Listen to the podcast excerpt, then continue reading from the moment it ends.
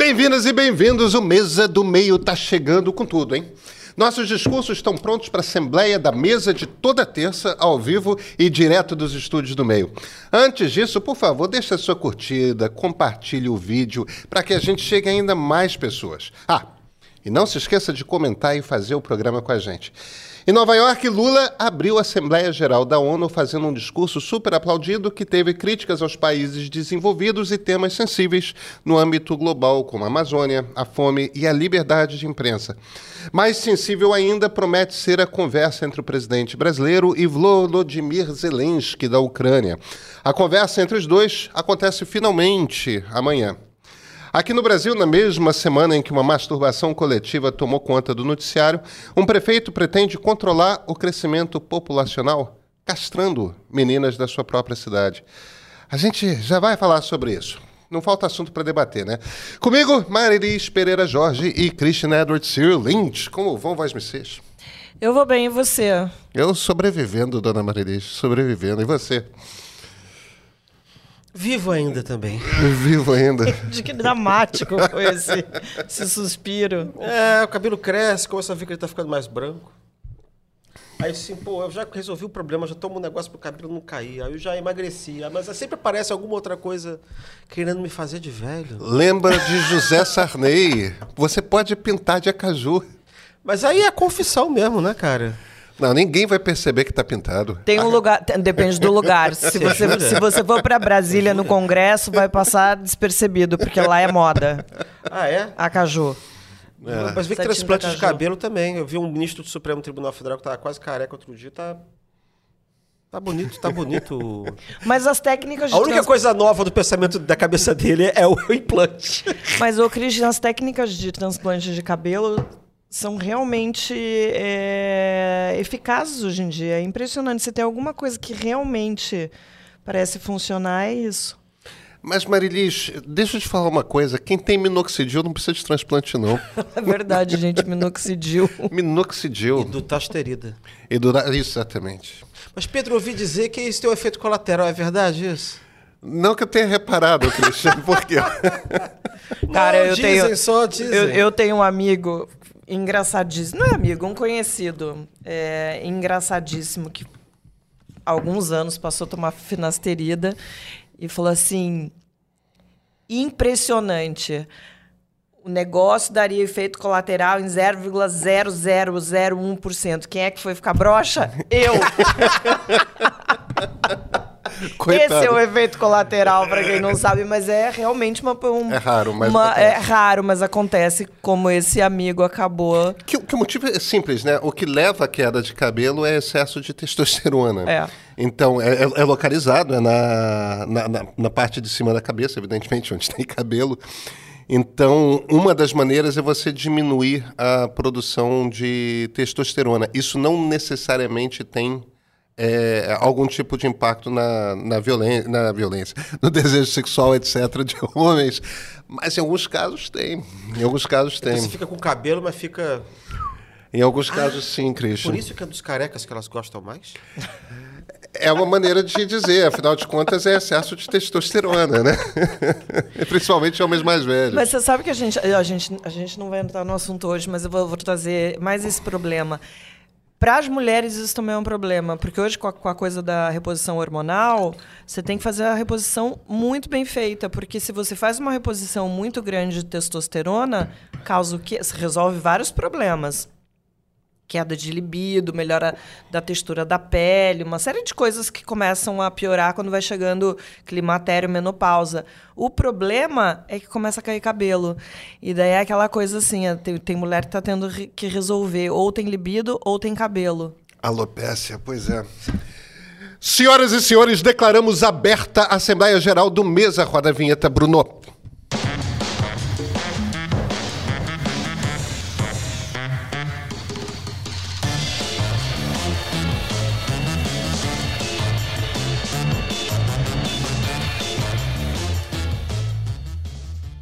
Como manda a tradição iniciada pelo excelentíssimo senhor embaixador Oswaldo Aranha, O chefe de Estado brasileiro abriu a Assembleia Geral da ONU. Em um discurso bastante aplaudido, o presidente Lula falou de fome, da guerra, da Amazônia e até de Cuba.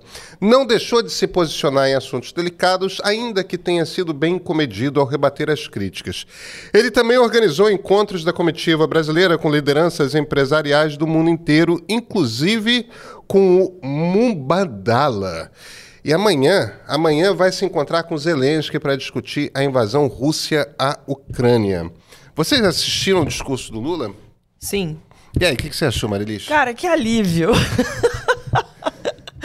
Eu acho que a primeira coisa, acho que o primeiro sentimento da maioria das pessoas que estava assistindo e que não tem essa essa sanha em criticar o Lula simplesmente por ser Lula, foi de alívio, Pedro, porque o que a gente teve nos últimos anos foi um, um, um festival de vergonha alheia é, desde o primeiro ano que a gente teve Bolsonaro subindo ali naquele, naquele palanque.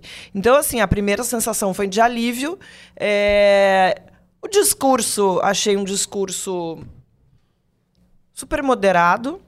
É, acho que ele acho que ele falou bem, acho que ele tocou num, em pontos essenciais, acho que ele colocou questões do Brasil de uma forma coletiva, diferentemente do que o Bolsonaro fazia é, nos seus discursos, que sempre trazia questões assim para que não tinham a ver com, com as questões mundiais, que não fazia sentido ele estar tá colocando ali dentro daquele discurso. Acho que o Lula colocou bem, inclusive, por exemplo, falou quando ele, ele fala das questões climáticas e da importância dos países. É, se dedicarem a, essa, a, a, esse problema, ele fala sobre as enchentes na, na Líbia, fala das enchentes no Rio Grande do Sul. Então, foi um, foi um, foi um discurso de, de estadista, finalmente, depois de quatro anos tendo um discurso de um paspalho. Era um discurso de vereador na ONU, né, cara? Era, antes. Eu acho que você definiu bem, Christian. Era o discurso de vereador na ONU que a gente tinha, teve nos últimos quatro anos. É. O, o diabo é que o Brasil não consegue ser discreto na ONU, né, na, na, abertura da Assembleia Geral, porque por conta da tradição iniciada pelo Oswaldo Aranha, uhum. Oswaldo Aranha é um dos caras que desenhou a ONU. É, embora ele jamais tenha sido secretário-geral, a importância dele é tão grande, foi tão grande no desenho da ONU ali no, no pós-segunda guerra, que o Brasil ganhou essa tradição de ser o país. Isso é uma baita de uma honra, né? Super. É, é, que é o país que, que abre a Assembleia Geral. Mas isso quer dizer que quando nosso presidente é um cara como o Bolsonaro, é indisfarçável no momento, tudo quanto é canal de televisão do mundo abre ali, olha ali, tipo, está abrindo a Assembleia Geral. Sobre o primeiro chefe de Estado, o chefe de Estado Jair Bolsonaro. É, e é aquela pamonha que a gente teve é. nos últimos quatro anos lá, porque era muito ridículo, né? Mas acho que o Christian, é, você podia falar melhor sobre isso, definiu bem, gente. A gente ficou vendo discurso de vereador, de, de comício de cidade interior é numa assembleia daquela com os olhos, todos os olhos do mundo em cima do Brasil, a gente morrendo de vergonha porque querendo ou não, você goste ou não de quem é a liderança que está ali, você tenha votado naquele presidente ou não, é a pessoa que está representando o país perante o mundo naquela situação.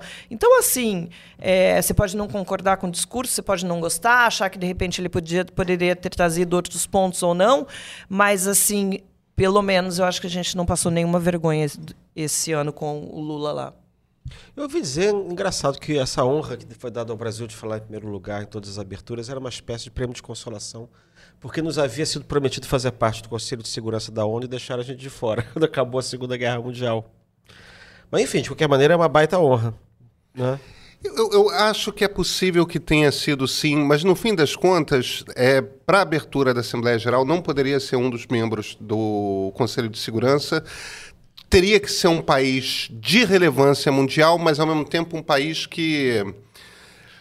Se você bota um país europeu, vai, vai criar alguma coisa nos outros países europeus. Se você bota Estados Unidos, China, União Soviética, ia ser um problema com as outras potências.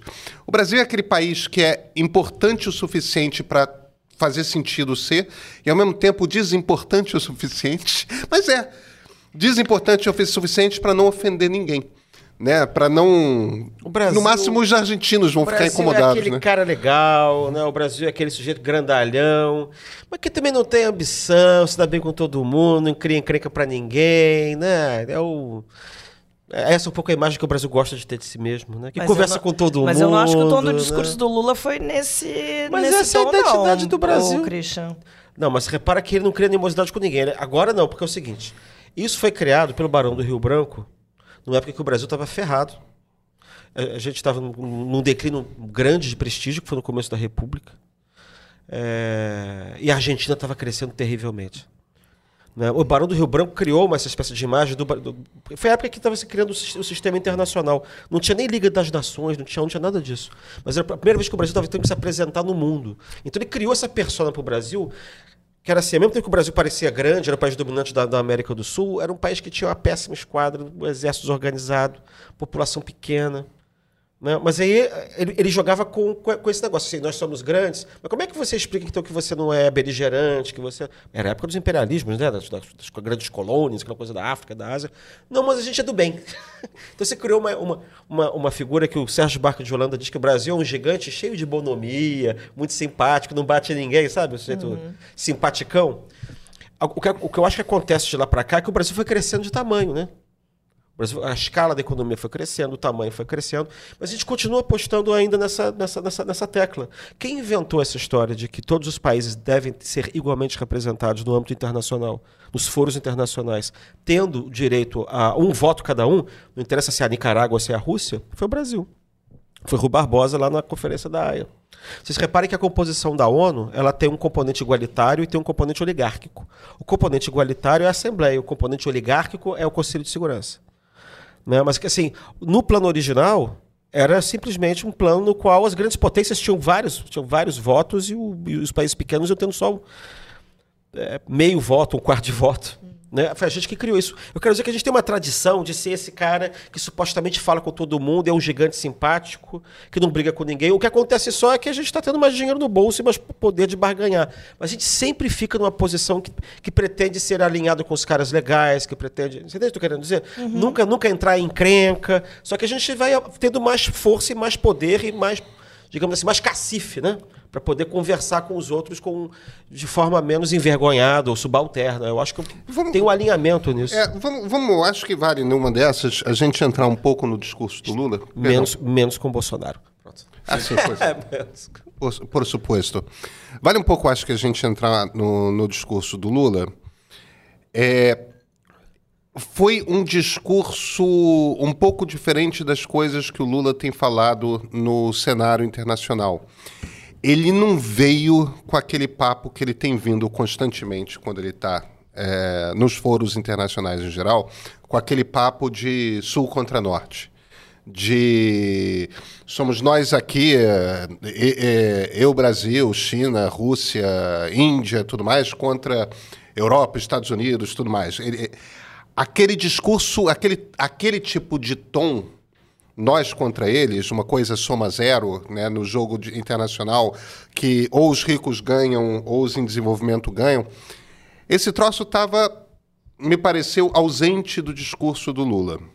Ao mesmo tempo, Lula chega lá com, com boa vontade para, enfim, se encontrar com Volodymyr Zelensky, que o Itamaraty, em momento algum, tinha demonstrado boa vontade para acomodar a agenda do Zelensky e tudo mais. Muita gente no Itamaraty diz que não é, diz que não é isso, é que o Zelensky, na verdade, não estava com boa vontade de conversar com o Brasil, pode ser tal. Não teve uma coisa de passada de mão do Lula na Rússia, que é um troço que gerou a- alguns atritos com alguns parceiros. Quer dizer, o Lula driblou todos os desgastes que ele tinha aberto internacionalmente. Agora, trouxe a questão de. Foi um discurso, de certa forma, muito politicamente correto também, né? no sentido de que. Falou que temos que combater fome, falou que temos que combater desigualdade, falou que temos que combater mudanças climáticas, que são aquelas coisas que, na cara dura, na ausência de Trump e Bolsonaro, ninguém vai falar contra, né? Ninguém vai ser a favor da fome, ninguém vai ser a favor de desigualdade, ninguém vai ser a favor de, de não combater as mudanças climáticas. Eu fiquei um pouco assim.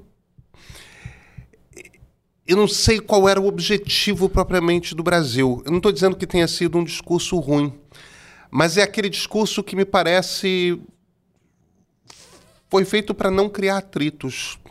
Engraçado, ter uma. É, é, eu acho que é um discurso que, que foi feito para não criar atritos. Eu acho que é muito mais um discurso. É, o, o, Brasil está voltando, que é uma coisa que o Lula tem feito em todas as viagens é, que ele tem feito, e são muitas desde o começo da, da, da de, desde que ele assumiu o mandato no começo do ano. As pessoas reclamam, mas essas viagens são importantes para retomar essas relações que, em, em, vários casos, ficaram muito é, desequilibradas ou ficaram muito ruins, porque a gente sabe como o Bolsonaro é, agiu diante em relação a, a vários líderes mundiais.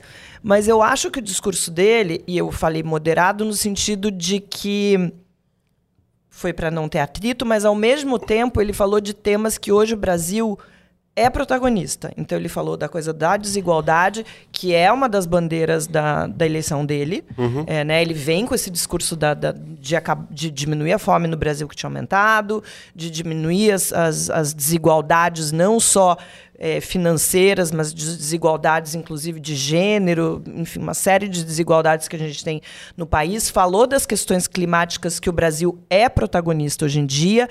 E tem uma coisa que parece que é, ele não falou exatamente, ele não, questou, não entrou muito em questões de, de, da democracia, mas hoje o Brasil é uma, uma pessoa importante para reafirmar o seu posicion... o seu lugar no mundo como uma, como uma nação democrática depois do, do que a gente passou nos últimos anos. Então, eu concordo com você, não era para criar animosidade, mas eu acho que é, diferentemente do que acontecia no passado, não estou nem falando do Bolsonaro, não. Dos, dos primeiros mandatos lá, é, que essas questões nem eram trazidas. Que, aliás, alguns países falavam de questões climáticas. O Brasil falou de, coisas que realmente ele tem papel importante hoje no mundo, que as pessoas estão de olho, as pessoas querem saber o que o Brasil pensa, o que o Brasil vai fazer. Então, eu acho, achei que foi um discurso bastante acertado. Um discurso, o Brasil voltou.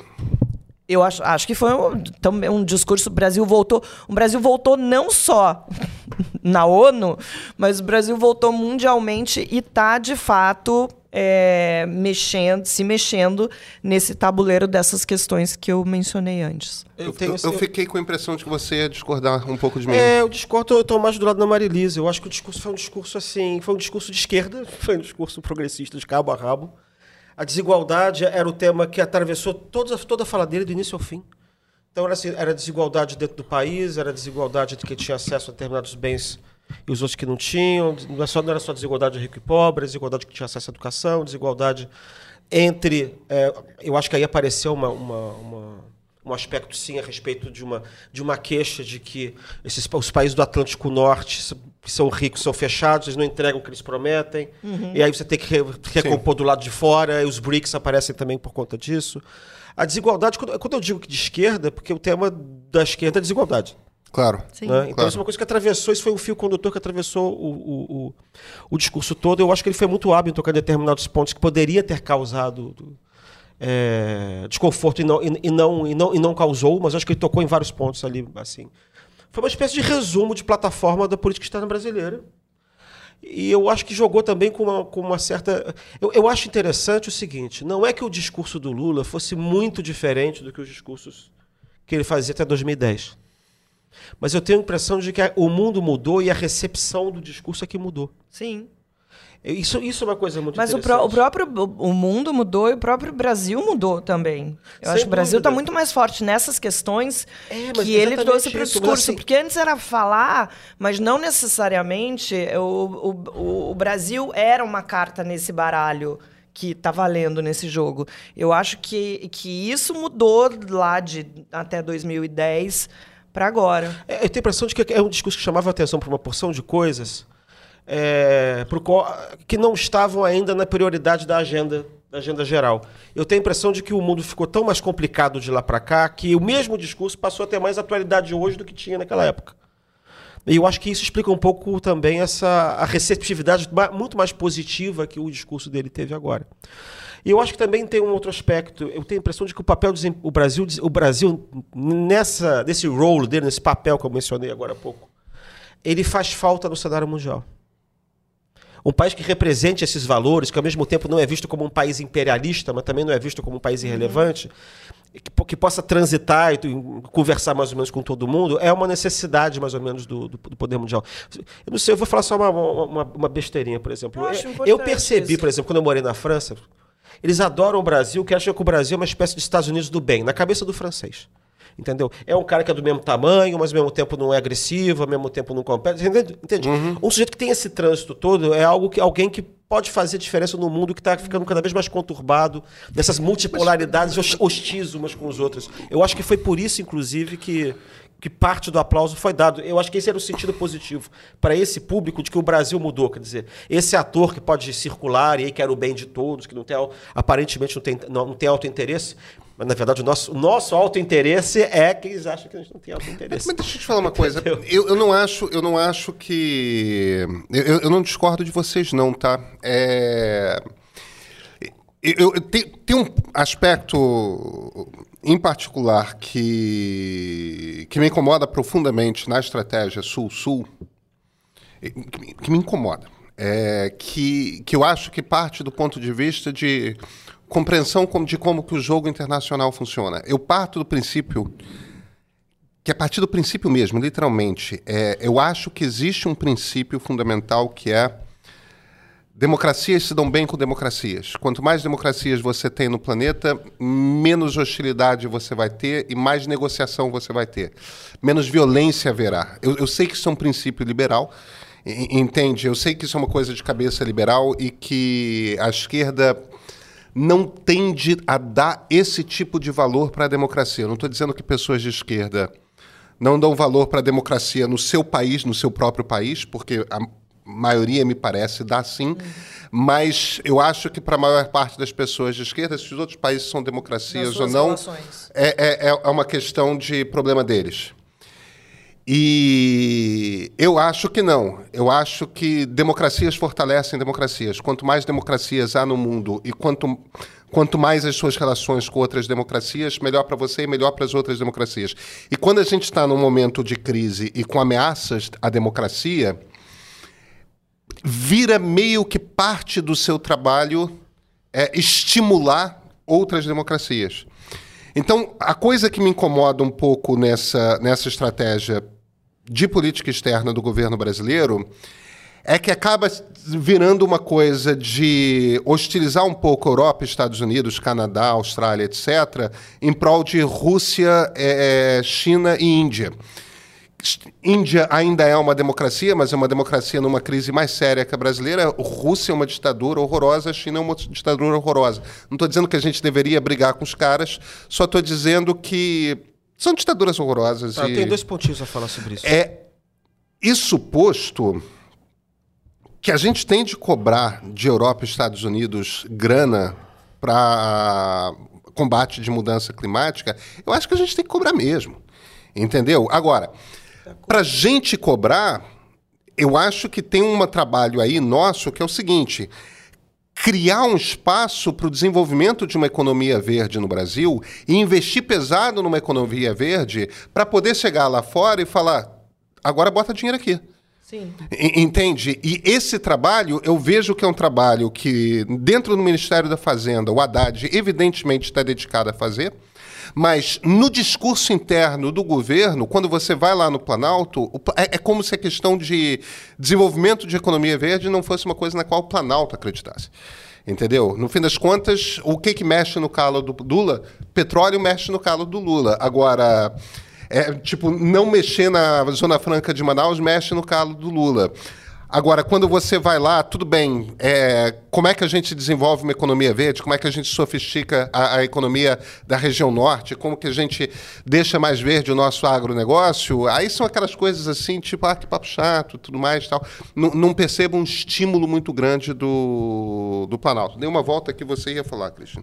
Não, não, é sobre isso aqui. Eu, eu, eu tenho uma visão um pouco diferente pelo seguinte. A democracia é ótima e tal, pereré.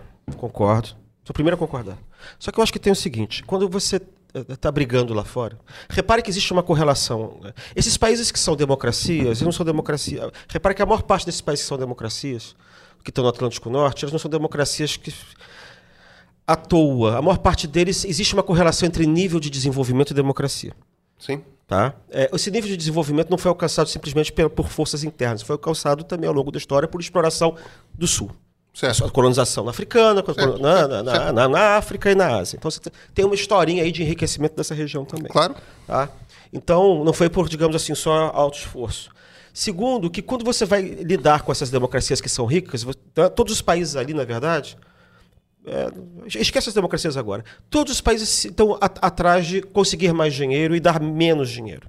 Uhum. Tá? Nesse negócio do alto interesse. E aí, para os próprios países que são democracia, a relação que eles têm com, com os outros países orientados para o seu interesse nacional não tem nada a ver com democracia.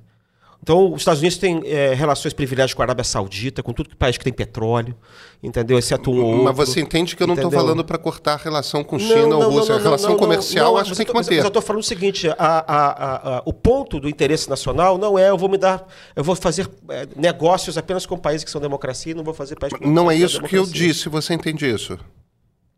Eu estou querendo dizer que quando você vai fazer política externa, você é orientado por interesse nacional, e o interesse nacional não é só ir atrás Só- da democracia. O, o- que eu estou dizendo é não ficar fazendo uma polarização. Somos nós aqui Sim, mas- contra vocês sim, ali. Sim, mas aí tem um problema, porque essa polarização não é contra os países democráticos, são contra os países ricos que não nos dão dinheiro.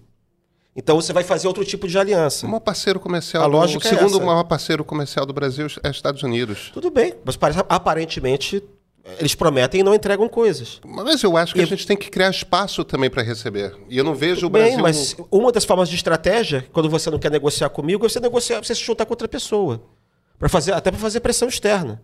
E o que eles reclamam é do protecionismo desses países cêntricos lá da Europa, sobretudo dos Estados Unidos, que criam. Isso apareceu no discurso do Lula, né?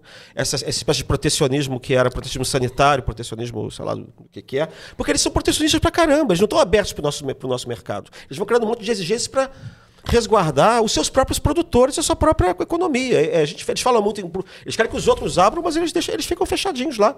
Ou só ficam abertos dentro do, do Zollverein deles ali, do mercado comum deles.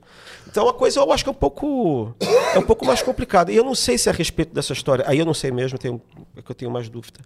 É, como a gente está no primeiro ano de governo, eu não sei se essa coisa do Haddad é uma coisa do tipo.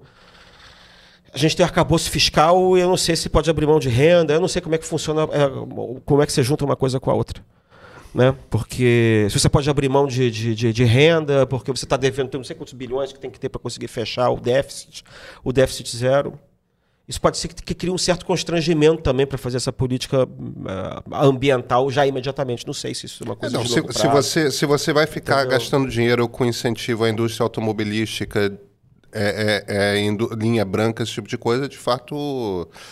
Quanto mais subsídio à indústria velha que o Brasil não abre mão de dar, mais difícil você fica mesmo no, de dar dinheiro para a indústria nova. sei, eu, eu- eu tenho a suspeita de que o Brasil age menos, de maneira menos diferente do que se imagina do que esses países que apare- aparentemente são tomados como modelares, sabe? Como a Alemanha, como os Estados Unidos, como...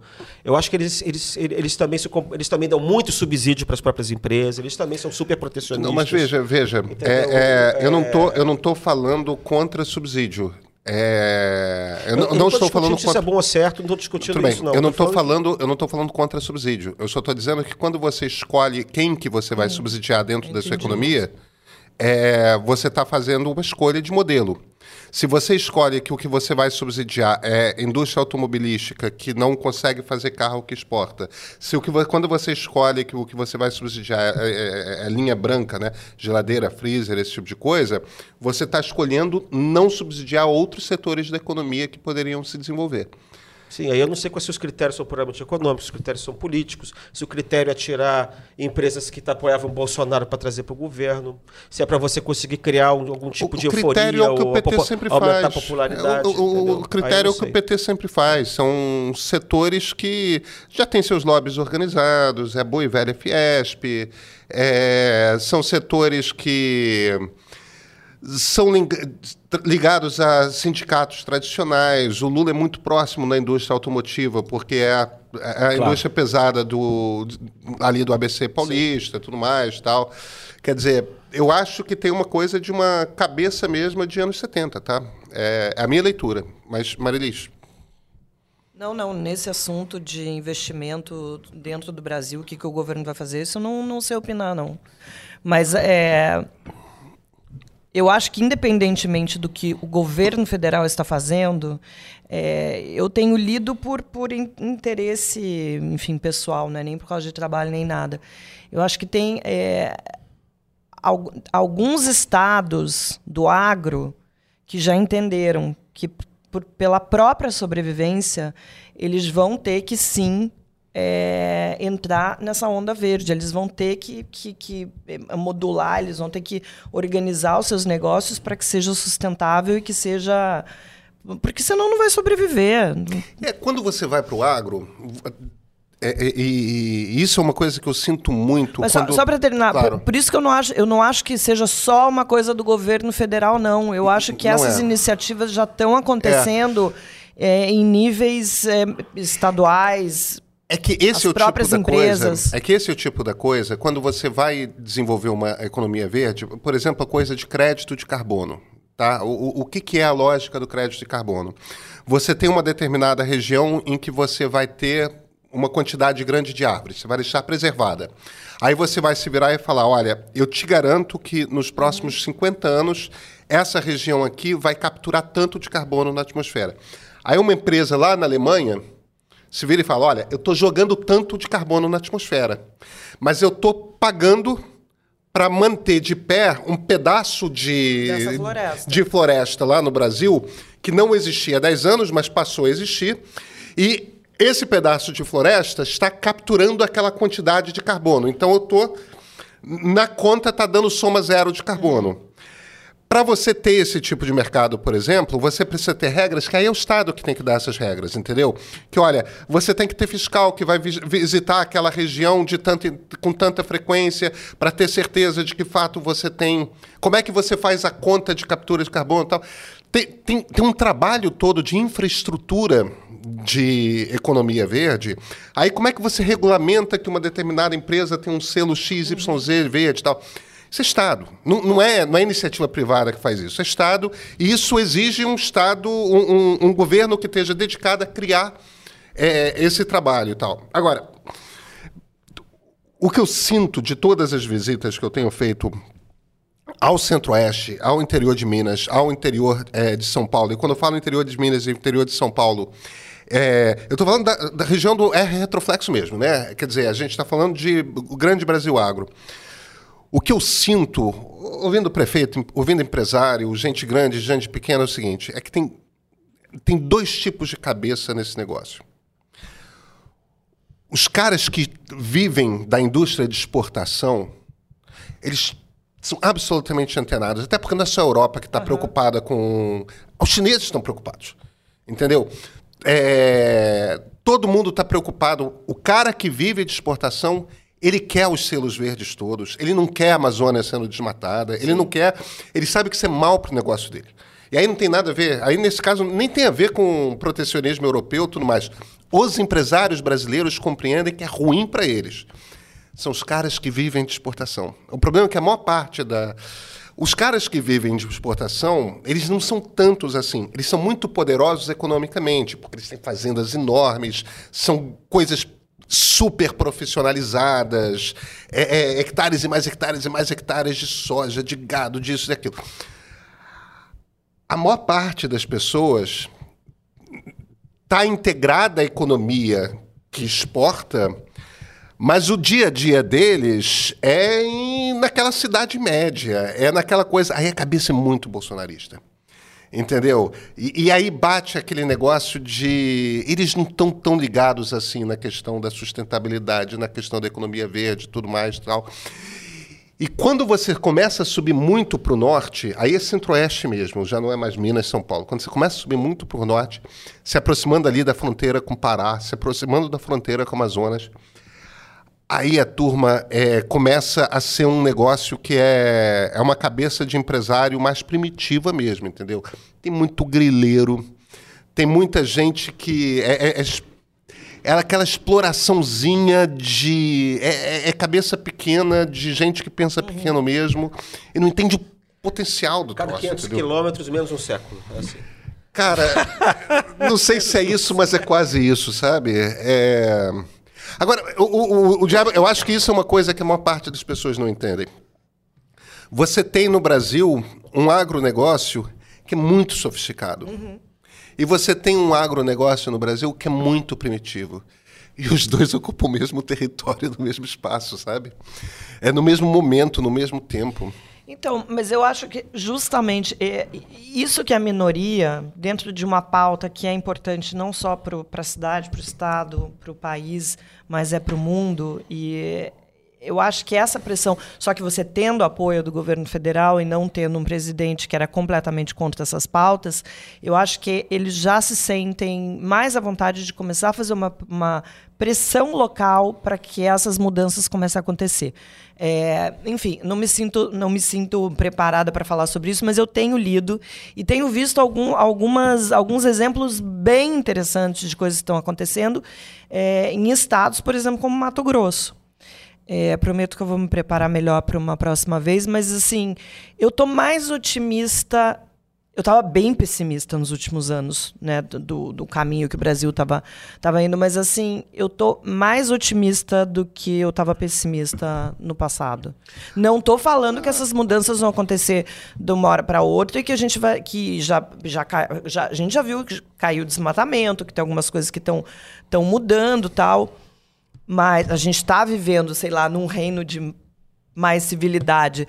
Mas claro que ainda vai demorar, claro que ainda a maioria tem um pensamento muito primitivo de fazer as coisas, de fazer, o nego de fazer negócio, de lidar com, com o agro, mas eu, eu não sei, eu acho que é por isso é importante o Lula subir naquela naquele palanque tratar das questões climáticas e tratar dessa preocupação toda com o meio ambiente, como ele fez, porque é um recado interno também, não é só um recado para o mundo, é um recado para quem está aqui. Sabe o que que é um troço impressionante? Só para encerrar esse capítulo, a gente tem que ir para outros temas também.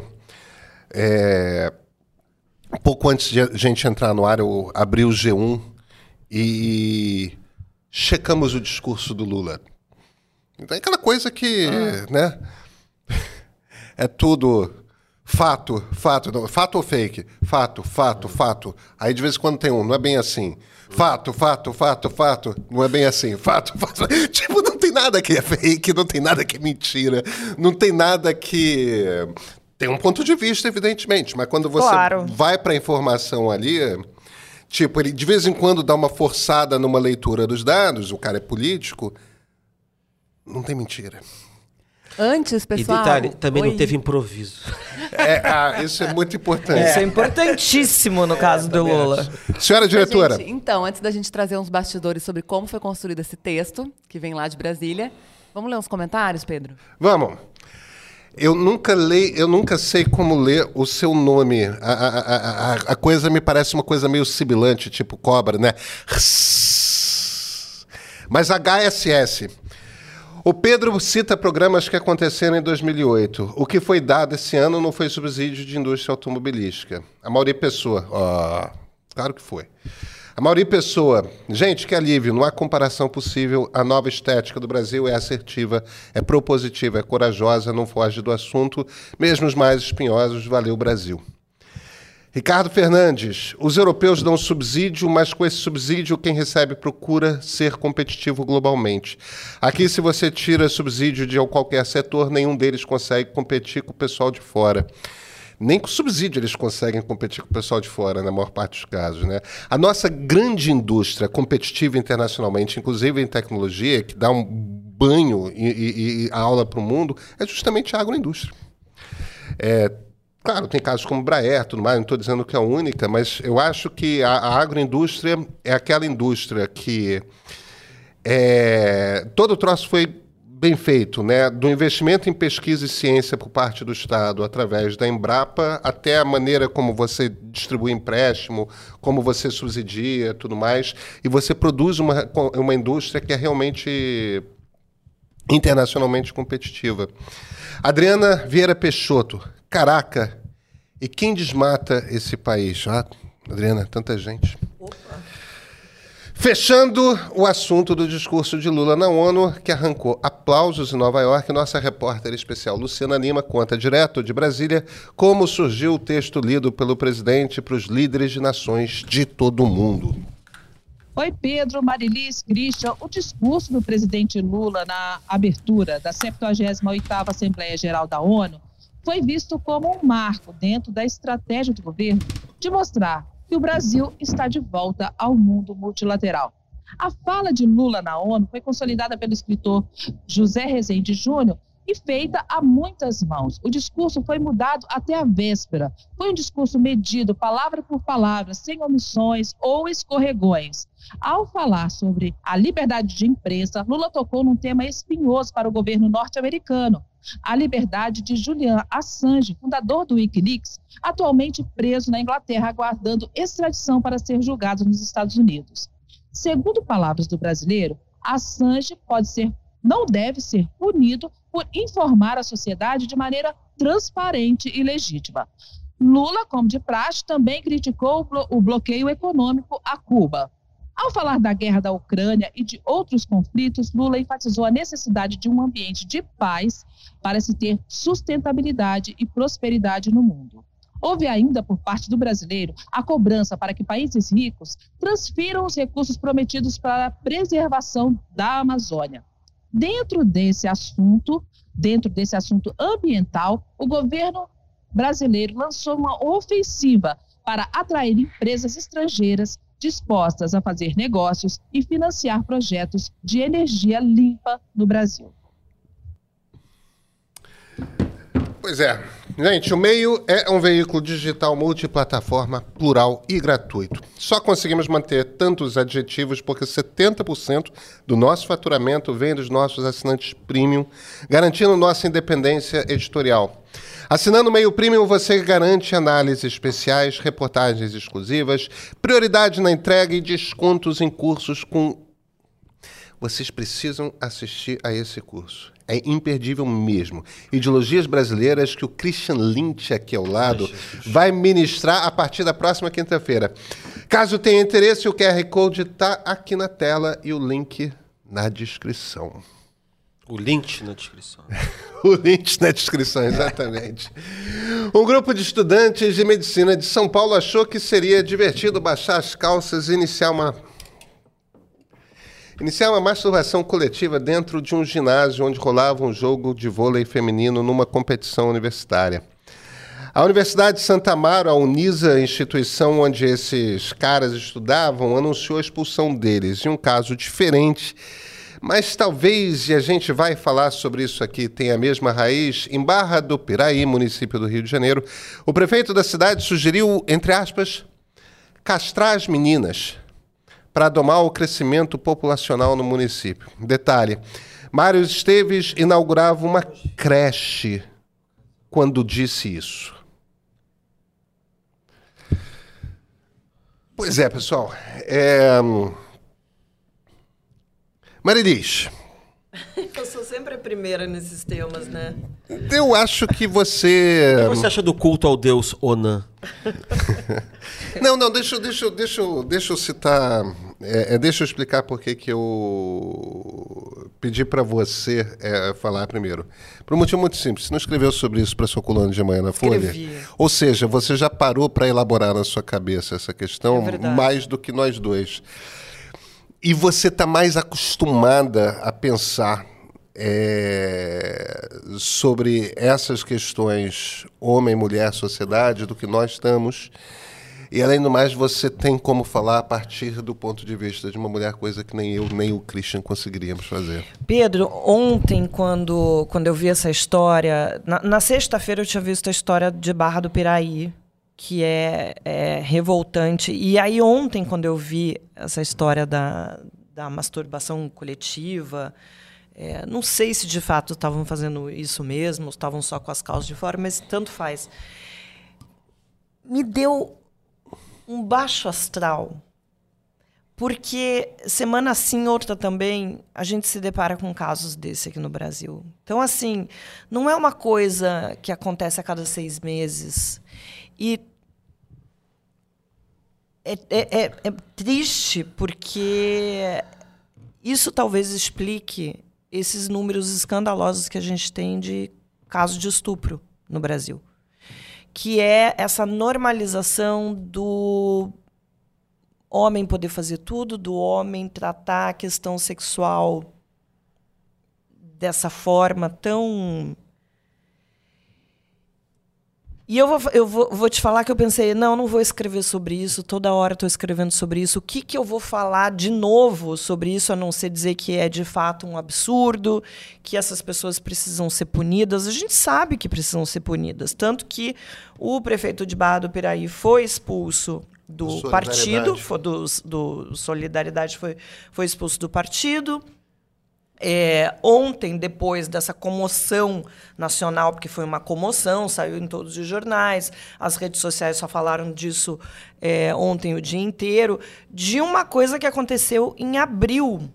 Ou seja, é, essas expulsões que começaram a acontecer porque é, esses alunos começaram a ser identificados pela, pela universidade, elas também só aconteceram porque esse assunto acabou tendo uma, uma repercussão muito ruim.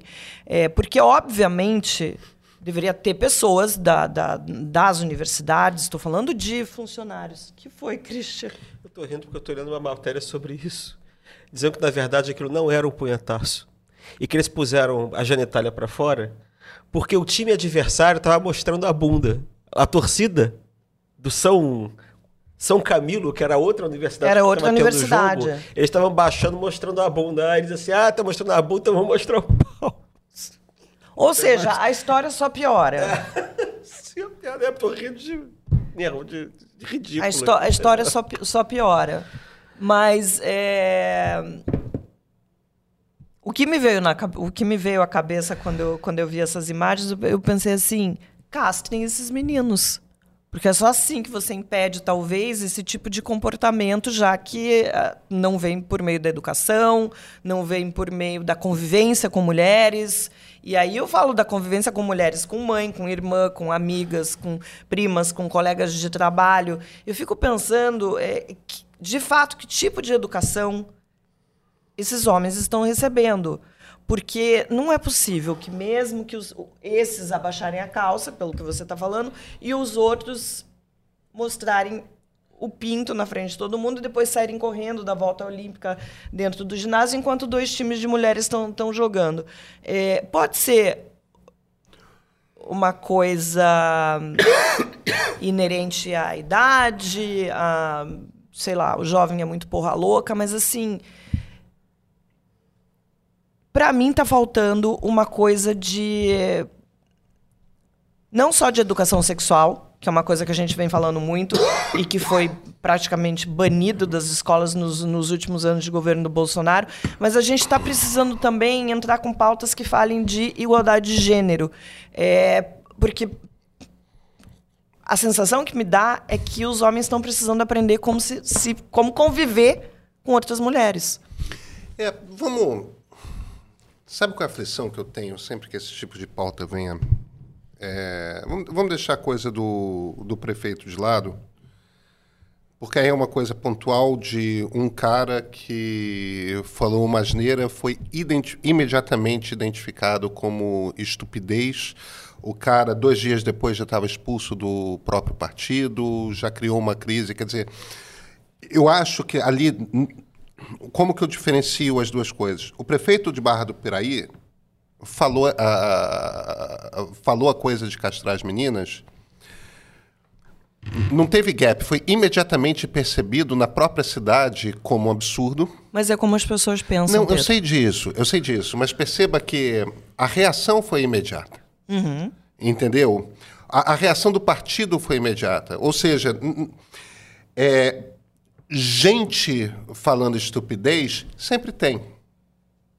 Agora, no caso do prefeito, o cara falou uma estupidez e todo o ambiente ao redor dele, tanto na cidade quanto dentro do partido político dele, reagiu imediatamente. Então, eu acho que Tá tudo normal. Tá tudo, tá tudo certo.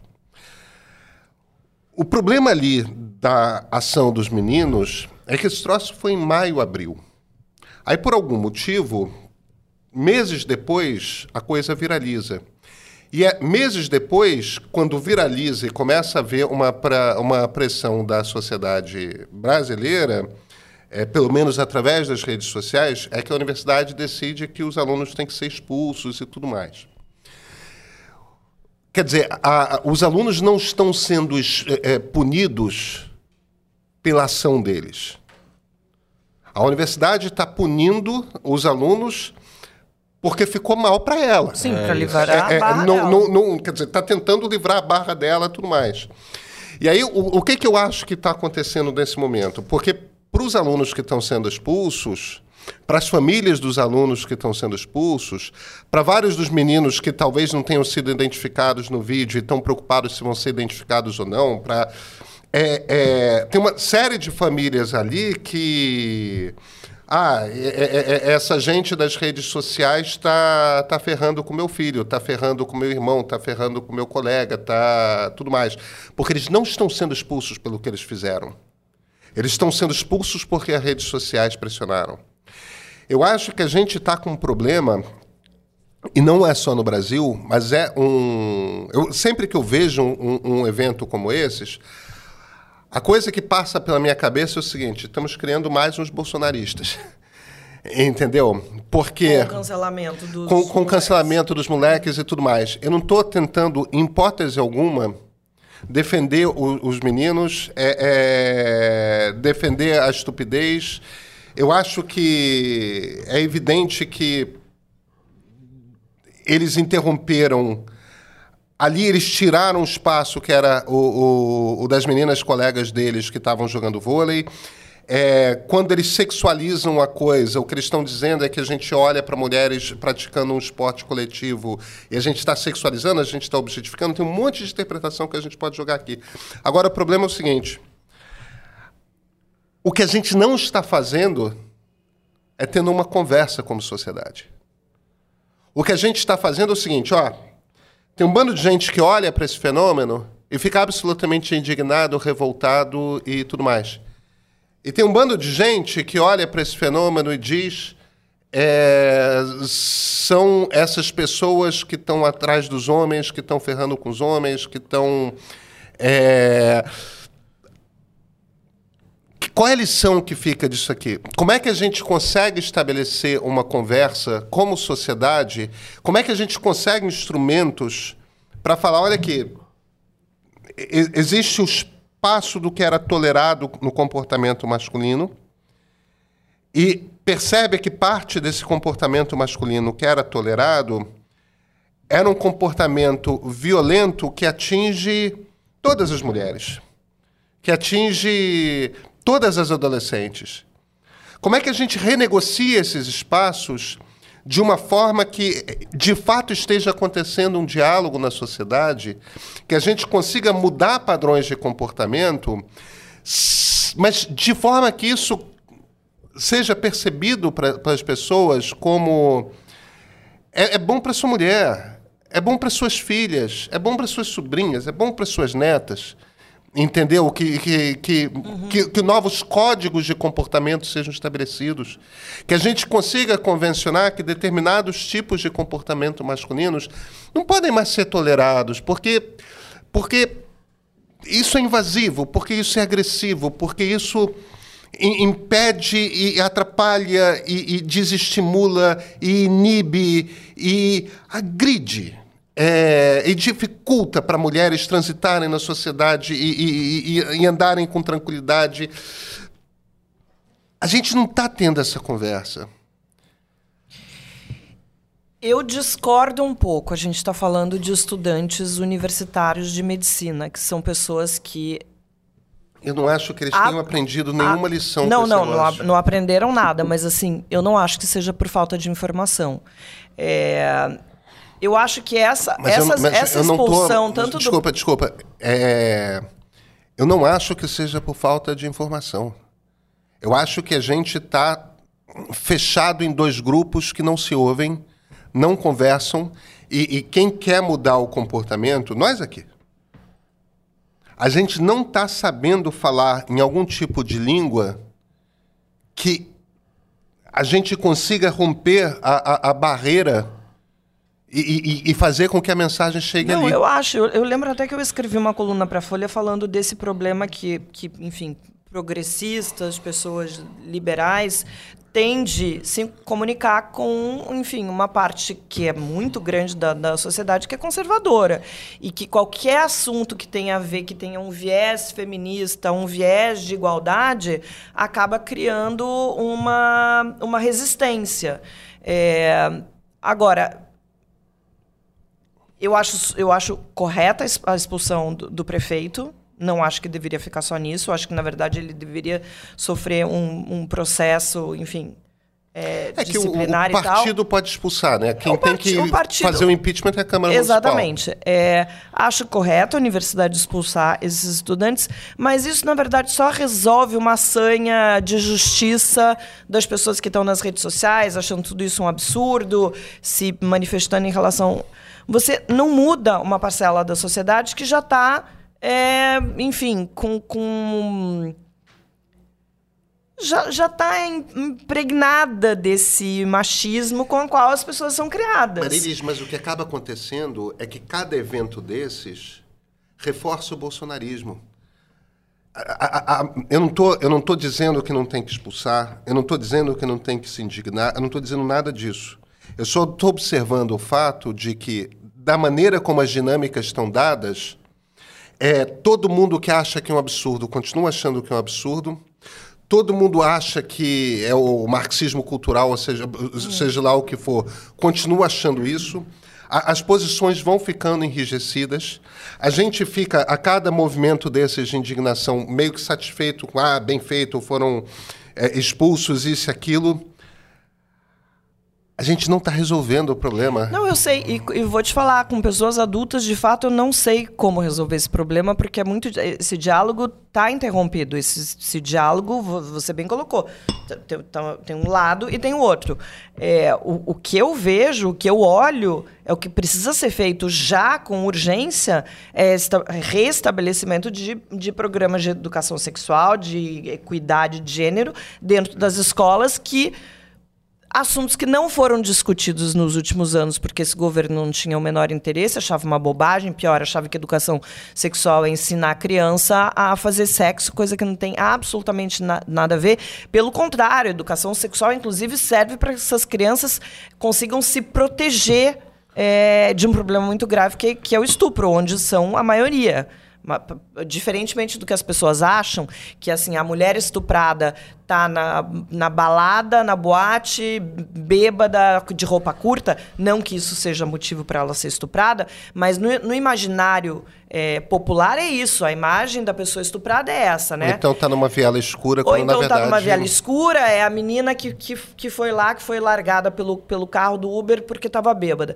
E, na verdade, a maioria das vítimas é menor de idade e é Tá em casa com amigo vítima- da família. É vítima com- de pessoas conhecidas, pessoas da família. Então, a educação sexual, inclusive, serve para isso. Agora, eu realmente, eu, eu me pergunto, e é, por isso é frustrante, por isso eu vejo uma notícia dessa e me dá um desânimo, porque assim, como conversar com essa parcela já adulta da sociedade que fala essas aberrações, que faz esse tipo de, de coisa e acha que tá tudo certo, que é tudo normal que não é uma violência, que não é uma coisa que, na verdade, assim, é, você está fazendo e você pod- podia ser ali dentro daquela quadra de, de vôlei, podia ser sua irmã, sua prima, uma, uma colega de escola, e essas pessoas passando por isso. Christian. Eu vi os caras mostrando a bunda, eu acho que não foi nada disso não. Eu acho que eles mostraram a bunda do outro lado, eles baixaram e mostraram o pau do outro. Mas Acho não isso é bem- justifica. acho que isso é bem mais verossímil ali na história. Né? Não, não justifica nada. Se você está estiver falando em tese que foi isso, eu estou de acordo. Mas estou achando que o fato concreto eu acho que foi o outro. E que alguém vazou depois esse, esse vídeo para outros fins, entendeu? Agora, se foi isso mesmo, eu não sei o que foi. Se foi isso ou se foi outra coisa. Se foi isso, eu acho estranhíssimo, isso é papo pro, pro, pra, pro nosso cantinho premium, entendeu? Que é o cantinho onde a gente fica falando que tá velho. No meu tempo, você imagina, eu tenho uns amigos que estão aí até hoje, eu conheci com 15 anos de idade, nunca se viu pelado. Como é que você baixa a calça em público? 15 sujeitos baixam a calça em público. Não, eu só acho que independentemente da achando que tem a ver com a explicação... pornografia, Eu acho que entendeu? independentemente da explicação, não tem explicação, entendeu? Você baixar a calça, mostrar a bunda de um lado, daí do outro lado os caras mostraram o pau. Não, não- Ah, é uma brincadeira de universidade. Gente, desculpa, Gente, aprende a brincar. eu- eu- por exemplo, Aprende com a 19 brincar. anos, eu consigo imaginar isso com 15, mas com 19 Aprende a brincar diferente. Vergonha. É. Por aqui vamos encerrando, mas não desliga o canal não. Eu, Christian e Marilis vamos só descansar a garganta e voltamos correndo para nossa sala secreta. A gente vai falar do meme da semana. Cá, você pensa no Império Romano? Ah, lá é só para assinantes, tá? Aproveita esses cinco minutinhos e faz sua assinatura, garanta sua participação junta conosco. A quem fica, mais uma vez, muito obrigado pela audiência e pelo carinho. Até, gente. Isto é uma vergonha.